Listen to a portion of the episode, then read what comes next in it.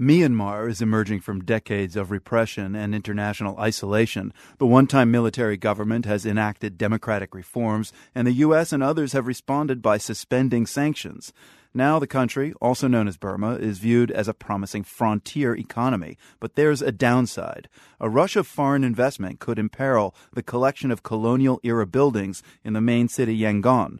Brendan Brady reports on an effort to protect the city's historic downtown before developers swoop in. Yangon's colonial-era buildings are an emblem of a time when the city was a cosmopolitan hub in the English Empire. But the generals who ruled Myanmar since the nineteen sixties isolated the country and drove its economy into the ground. Being stuck in time has been a curse for Myanmar's people, who are among the poorest in Asia. But it's also had the unforeseen effect of preserving hundreds of ornate buildings from the nineteenth and early twentieth centuries. So this building is very interesting. I'll bring you upstairs. Sanu is a Yangon architect. These are original steel trusses. He renovated this Victorian-era building to house his architectural firm.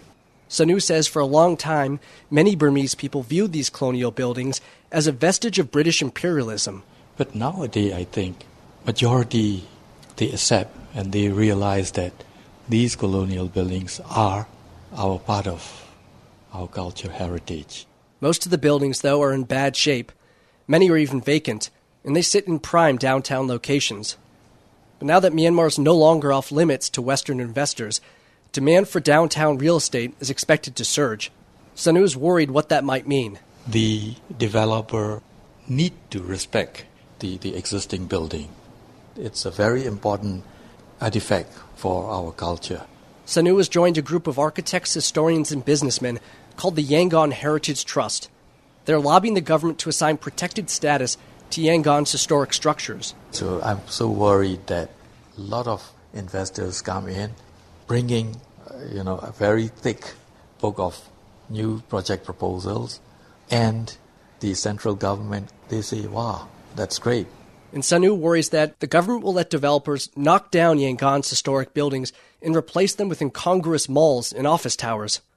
That's what's happened before in other cities in Asia. But Yangon does have one model for successful preservation. The Strand Hotel was built along Yangon's waterfront in nineteen oh one. Its marble floors and glass-paneled doors made it one of Asia's finest hotels at the time. After the military seized power, the hotel fell into disrepair. But in the nineteen nineties, an international hotel group came in and restored its luster. The bar here used to serve drinks to Rudyard Kipling, George Orwell, and other members of the city's colonial elite. Today it offers old-fashioned cocktails for well-heeled tourists, mostly from Europe and the U S. They used a lot of, uh, as you can see, wood, wood paneling in here. But for me, most importantly, it's the rhythm and the proportions. That's Damon Zembruegel, an American architect who's lived in Myanmar for several years. He's also a member of the Yangon Heritage Trust. The Strand Hotel is the, the first preservation project in Myanmar. It's basically what everybody could look at right now and say, this is what could happen if you took an old colonial building and you modified it for the modern times. It not only preserves history, but sells it very well. Now the Strand's full every night, and it's the most expensive hotel in town, and I'm sure it's highly profitable. The old building's commercial value is a good selling point, but the Heritage Trust founder, Thant Myint-U, says his project is ultimately about preserving valuable history. It's about preserving a cityscape that's been around for one hundred fifty years, that's been central to the history of this country. It's, it's the place in which the Myanmar people first learned to be modern, to interact with the rest of the world. In that interaction, Burmese were often treated as second-class citizens by the ruling British. But many here still see those years as better than the military dictatorship that followed.